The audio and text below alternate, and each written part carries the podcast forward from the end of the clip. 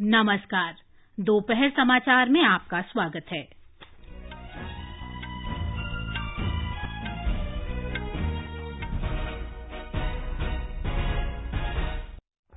कर्नाटक के राजनीतिक संकट पर भारतीय जनता पार्टी का शिष्टमंडल राज्यपाल वजुभाई वाला से बेंगलुरु में मिला।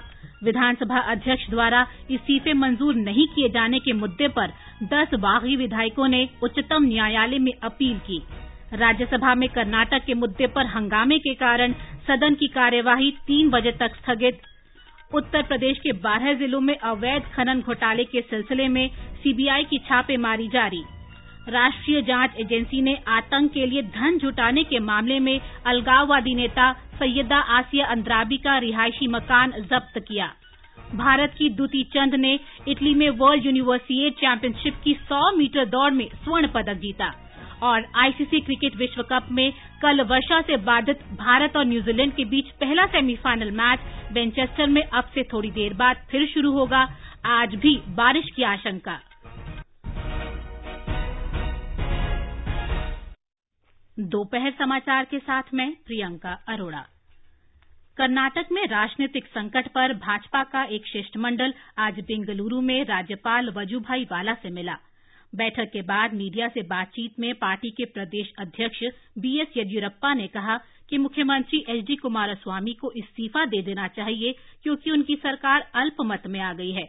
उन्होंने कहा कि सदन में बहुमत सिद्ध करने की कोई ज़रूरत नहीं है क्योंकि सरकार बहुमत खो चुकी है। उधर मुंबई पुलिस ने कर्नाटक के वरिष्ठ कांग्रेस नेता डीके शिव कुमार के विरुद्ध प्रदर्शन को देखते हुए पवई इलाके में 12 जुलाई तक निषेधाज्ञा लागू कर दी है। इसके अंतर्गत चार से अधिक व्यक्तियों को एक साथ एकत्र होने की मनाही है।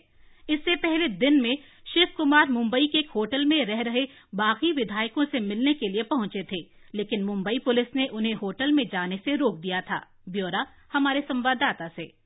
मुंबई पुलिस ने पवई इलाके में धारा 144 लगा दी है, जहाँ होटल रेनेसांस स्थित है। कांग्रेस नेता डीके शिव कुमार अपने निकटतम सहयोगियों के साथ होटल के बाहर इंतज़ार करते नज़र आए। शिव कुमार जो कर्नाटका कांग्रेस के संकट मोचक माने जाते हैं, उन्हें पुलिस ने होटल में प्रवेश देने से इनकार किया। हालाँकि, उन्होंने पुलिस को समझाने के प्रयास किए और कहा कि वे केवल विधायकों को मनाने आए हैं, न कि उन्हें धमकाने। इन्हीं गतिविधियों के बीच कर्नाटका के मुख्यमंत्री एच डी कुमारस्वामी भी मुंबई आने की संभावना है। कुणाल शिंदे, आकाशवाणी समाचार, मुंबई। इस बीच कांग्रेस और जनता दल सेक्यूलर के 10 बागी विधायकों के उच्चतम न्यायालय में अपील करने से राजनीतिक संकट और गहरा गया है।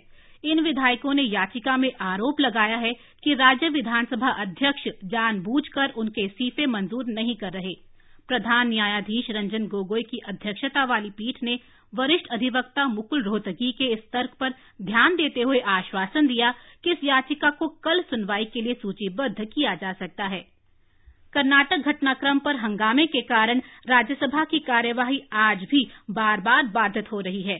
सदन की कार्यवाही पहले 12 बजे, फिर 2 और फिर 3 बजे तक स्थगित कर दी गई। सदन की कार्यवाही शुरू होते ही कांग्रेस के आनंद शर्मा ने कर्नाटक का मामला उठाने की कोशिश की, लेकिन सभापति एम वेंकैया नायडू ने इसकी अनुमति नहीं दी, जिसके बाद कांग्रेस के सदस्य आक्रोशित होकर सदन के बीचों बीच आ गए और केंद्र सरकार के खिलाफ नारेबाजी करने लगे। कार्यवाही फिर शुरू होने पर सभापति ने शोरगुल के बीच सदन की कार्यवाही दोपहर दो बजे तक स्थगित कर दी। कार्यवाही फिर शुरू होने पर हंगामा जारी रहने पर सदन की कार्यवाही तीन बजे तक स्थगित कर दी गई। लोकसभा में कांग्रेस के सदस्य इस मामले को लेकर शोरगुल करने लगे और सदन के बीचों बीच आकर नारेबाजी करने लगे। DMK, Samajwadi party, Rashtravadi Congress party और अन्य सांसद खड़े हो गए। लोकसभा में कांग्रेस नेता अधीर रंजन चौधरी ने कहा कि कर्नाटक के मंत्री डी के शिव कुमार को मुंबई के एक होटल में रह रहे कांग्रेस विधायकों से मिलने की अनुमति नहीं दी गई और उनकी होटल की बुकिंग भी रद्द कर दी गई। इसके जवाब में संसदीय कार्य मंत्री प्रहलाद जोशी ने कहा कि विधायकों ने लिखित रूप से पुलिस से शिकायत की थी कि उन्हें शिव कुमार धमकी दे रहे हैं। उन्होंने ज़ोर देकर कहा कि कांग्रेस अपने विधायकों को बचा नहीं पा रही है और केंद्र पर आरोप लगा रही है। जब जोशी जवाब दे रहे थे तो कांग्रेस, डीएमके और टीएमसी के सांसद इसका विरोध करते हुए सदन से बाहर चले गए। लोकसभा में केंद्रीय बजट पर चर्चा दोपहर भोजन के बाद शुरू हो सकती है। वित्त मंत्री निर्मला सीतारामन के इस चर्चा में जवाब देने की उम्मीद है। हैं ताज़ा समाचार जानने के लिए आप हमारे Twitter handle at AIR news Hindi को फॉलो कर सकते हैं। सीबीआई उत्तर प्रदेश में बुलंदशहर, लखनऊ, फतेहपुर, आजमगढ़, इलाहाबाद, नोएडा, गोरखपुर और देवरिया सहित बारह स्थानों में अवैध खनन से जुड़े दो अलग अलग मामलों में छापेमारी की। पहला मामला फतेहपुर के तत्कालीन जिलाधिकारी अभय और अन्य तथा दूसरा मामला देवरिया के जिलाधीश विवेक के नाम दर्ज है। अब तक मिले ब्यौरे के अनुसार फतेहपुर के तत्कालीन जिलाधिकारी के ठिकाने से करीब सैंतालीस लाख रुपए नकद मिले हैं। वे समय बुलंदशहर के जिलाधिकारी हैं। देवरिया के तत्कालीन जिलाधिकारी देवी शरण उपाध्याय के ठिकाने से करीब 10 लाख रुपए की नकदी मिली है। छापेमारी आज सवेरे शुरू हुई थी। राज्य में अवैध खनन की जाँच कराने के इलाहाबाद उच्च न्यायालय के 28 जुलाई 2016 के निर्देश पर सीबीआई ने सात प्रारंभिक जाँच शुरू की थी। राष्ट्रीय जाँच एजेंसी एनआईए ने श्रीनगर के बाहरी इलाके के सौरा में अलगाववादी नेता सैयदा आसिया अंद्राबी के रिहायशी मकान को जब्त कर दिया है। ये कार्रवाई गैर कानूनी गतिविधि रोकथाम अधिनियम के तहत की गई है। आसिया अंद्राबी अलगाववादी गुट दुख्तरान ए मिल्लत की सरगना है और इस समय तिहाड़ जेल में बंद है। एनआईए की ये कार्रवाई आतंकवाद के लिए जुटाए जा रहे धन की जाँच के सिलसिले में की गई। एनआईए के मुख्य जाँच अधिकारी विकास कथेरिया द्वारा जारी आदेश के अनुसार अब ये मकान बिना पूर्व अनुमति के किसी के नाम ट्रांसफ़र नहीं किया जा सकता और इसे बेचा भी नहीं जा सकता तथा न ही इसका कोई और सौदा किया जा सकता है। इस समय ये मकान अंद्राबी के सास के नाम है। दिल्ली उच्च न्यायालय ने मेट्रो में महिलाओं के निशुल्क यात्रा से संबंधित दिल्ली सरकार के प्रस्ताव के खिलाफ दायर याचिका आज खारिज कर दी। मुख्य न्यायाधीश डीएन पटेल और न्यायाधीश सी हरिशंकर की पीठ ने याचिका पर सुनवाई करने से इनकार करते हुए कहा कि इस मामले में कोई तथ्य नहीं है। पीठ ने याचिकाकर्ता पर दस हज़ार रुपये का जुर्माना भी लगाया। उत्तर प्रदेश में अगले 48 घंटे के दौरान तेज वर्षा की चेतावनी जारी की गई है। लखीमपुर खीरी में शारदा नदी खतरे के निशान से ऊपर बह रही है। अरुणाचल प्रदेश में लगातार वर्षा से राजधानी ईटानगर और अन्य स्थानों में जनजीवन प्रभावित हुआ है। चट्टाने खिसकने के कारण राज्य के कई स्थानों पर सड़क यातायात में बाधा आई है। पूर्वी कामेंग ज़िले में कादिया गाँव गंभीर बाढ़ की चपेट में आ गया है। उधर बिहार में मानसून पिछले तीन दिन से पूरे राज्य में सक्रिय है। मौसम विभाग ने अगले बहत्तर घंटों के दौरान मध्यम से तेज वर्षा का अनुमान व्यक्त किया है। गंडक, गंगा और कोसी नदियों का जलस्तर खतरे के निशान तक पहुँच गया है। प्रधानमंत्री नरेंद्र मोदी के दोबारा सत्ता संभालने के बाद मन की बात के पहले कार्यक्रम में जल संरक्षण की उनकी अपील से प्रेरित जम्मू क्षेत्र के सांबा ज़िले में वर्षा जल बचाने के ग्रामीणों ने विशेष अभियान शुरू किया है। ज़िले के बीरपुर हल्का सरपंच वीना जामवाल के नेतृत्व में तालाबों, कुओं की मरम्मत और सफ़ाई तथा भविष्य में जल संसाधनों को बचाए रखने का अभियान चल रहा है। आकाशवाणी से बातचीत में सरपंच वीना ने कहा जिस तरह हमने अपनी एक मुहिम चलाई है, अपने मोदी जी से प्रेरणा लेके, वैसे हम हम चाहते हैं कि हर गाँव अपने पॉन्ड को ऐसे ही लेके आगे चले। पानी पीते भी थे और आज आप यहाँ देखो, इतना तालाब गंदा हो चुका है। जानवर है, वो भी यहाँ पानी पीने के इसके काबिल नहीं है। हमारा तालाब जो है, ये भी अच्छा बन जाए यहाँ। इसकी ब्यूटिफिकेशन के लिए ऐसा पैसा आए कि कम से कम हमारे यहाँ गाँव के लोग यहाँ सैर करें, यहाँ का पानी पिए, क्योंकि यही हमारे जल स्रोत है। गाँव के लोग भी इस अनोखी पहल का स्वागत कर रहे हैं। सरकार किसानों की खेती के लिए सब्सिडी वाले उर्वरक उपलब्ध कराने के लिए उर्वरक फैक्ट्रियों को काफ़ी रियायतें दे रही है। नई दिल्ली में उर्वरक सब्सिडी का फ़ायदा सीधे लाभार्थियों के खाते में पहुँचाने की योजना के दूसरे चरण का शुभारंभ करते हुए रसायन और उर्वरक मंत्री डीवी सदानंद गौड़ा ने कहा कि किसानों और खरीदारों को सब्सिडी वाले उर्वरकों की बिक्री खुदरा दुकानों पर लगे उपकरणों के ज़रिए की जाती है। इस अवसर पर रसायन और उर्वरक राज्य मंत्री मनसुख मंडाविया ने कहा कि सरकार ने इस योजना के तहत सात लाख करोड़ रुपए लाभार्थियों को वितरित किए हैं।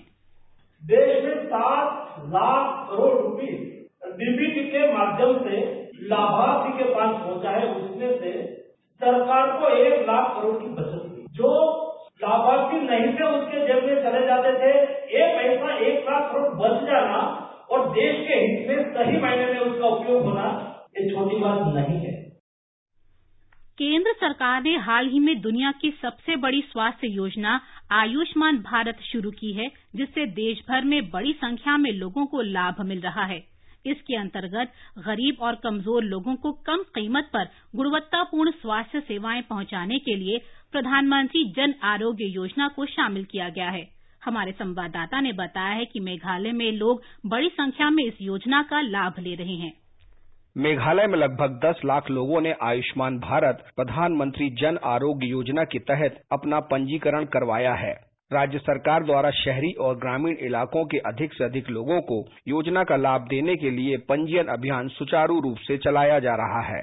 स्वास्थ्य और परिवार कल्याण मंत्री ए एल हैक ने बताया कि योजना का लक्ष्य राज्य में आठ लाख से अधिक घरों को इसके दायरे में लाना है। राज्य में अब तक तेरह हज़ार से अधिक रोगियों ने बीमा राशि के लिए आवेदन किया है और उन्हें दस करोड़ रुपए से अधिक का भुगतान किया जा चुका है। समीर वर्मा, आकाशवाणी समाचार, शिलोंग। ये समाचार हमारी website news on AIR dot com पर भी उपलब्ध हैं। राष्ट्रीय रिकॉर्ड विजेता दूती चंद ने इटली के नेपोली में यूनिवर्सिएट खेलों में कल रात 100 मीटर फर्राटा दौड़ में स्वर्ण पदक जीत लिया। इसी के साथ द्वती ट्रैक और फ़ील्ड मुकाबलों में स्वर्ण पदक जीतने वाली पहली भारतीय महिला बन गई हैं उन्होंने ग्यारह दशमलव तीन दो सेकेंड के रिकॉर्ड समय में दौड़ पूरी की The Indian going very quickly at the moment. Chand, now the fastest woman in India, is going to take gold at the Universiad. And Dute Chand of India has become a world champion, a Universiad champion. Fabulous racing. दूती अब हिमा दास के बाद अंतर्राष्ट्रीय स्पर्धा में स्वर्ण पदक जीतने वाली देश की दूसरी महिला खिलाड़ी बन गई हैं। राष्ट्रपति रामनाथ कोविंद और प्रधानमंत्री नरेंद्र मोदी ने इस जीत पर दूती चंद को बधाई दी है। राष्ट्रपति ने कहा कि भारत का इस तरह का पहला स्वर्ण पदक देश के लिए गौरव का प्रतीक है। उन्होंने कहा कि वे अपना प्रयास जारी रखें और ओलंपिक में इससे भी अच्छा प्रदर्शन करें। प्रधानमंत्री नरेंद्र मोदी ने भी उन्हें कड़ी मेहनत से ये जीत हासिल करने के लिए बधाई दी। उन्होंने कहा कि असाधारण खिलाड़ी के लिए ये एक अद्भुत उपलब्धि है। आईसीसी क्रिकेट विश्व कप के पहले सेमीफाइनल में भारत और न्यूजीलैंड का मैच आज जारी रहेगा। कल रात मैनचेस्टर के ओल्ड ट्रफर्ड में बारिश के कारण ये मैच रोकना पड़ा था। मैच भारत के समय के अनुसार दिन में तीन बजे से खेला जाएगा। न्यूजीलैंड की टीम पाँच विकेट पर 211 रन से आगे खेलेगी। आज भी बारिश की आशंका है। जम्मू कश्मीर के राज्यपाल सत्यपाल मलिक ने पहाड़ बचाव समिति एमआरटी की अमरनाथ यात्रा के श्रद्धालुओं की सहायता करने के लिए सराहना की है। राज्यपाल ने कहा है कि एमआरटी ने हिमालय की बर्फ़ से ढकी ऊँची पहाड़ियों पर यात्रा करते समय जीवन संघर्ष की चुनौतियों का सामना करते हुए कई लोगों की जानें बचाई हैं। श्रीलंका के ऐतिहासिक कतरगामा मंदिर में वार्षिक उत्सव के लिए सभी धर्मों के हज़ारों श्रद्धालु पहुँच रहे हैं। एक पखवाड़े तक चलने वाला ये उत्सव पिछले सप्ताह शुरू हुआ था। ये उत्सव अगले सप्ताह पूर्णिमा की रात्रि में पानी को काटने की धार्मिक परंपरा के साथ संपन्न होगा। एक रिपोर्ट।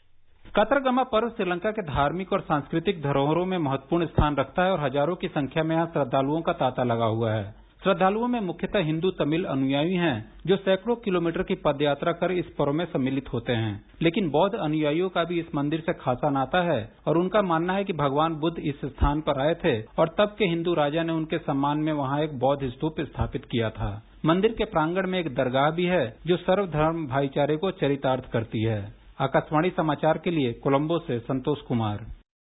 अंत में मुख्य समाचार एक बार फिर। कर्नाटक के राजनीतिक संकट पर भारतीय जनता पार्टी का शिष्टमंडल राज्यपाल वजूभाई वाला से बेंगलुरु में मिला। विधानसभा अध्यक्ष द्वारा इस्तीफे मंजूर नहीं किए जाने के मुद्दे पर दस बागी विधायकों ने उच्चतम न्यायालय में अपील की। राज्यसभा में कर्नाटक के मुद्दे पर हंगामे के कारण सदन की कार्यवाही तीन बजे तक स्थगित। उत्तर प्रदेश के बारह जिलों में अवैध खनन घोटाले के सिलसिले में सीबीआई की छापेमारी जारी। भारत की दुती चंद ने इटली में वर्ल्ड यूनिवर्सिएट चैंपियनशिप की 100 मीटर दौड़ में स्वर्ण पदक जीता। इसके साथ ही दोपहर समाचार का ये अंक समाप्त हुआ। नमस्कार।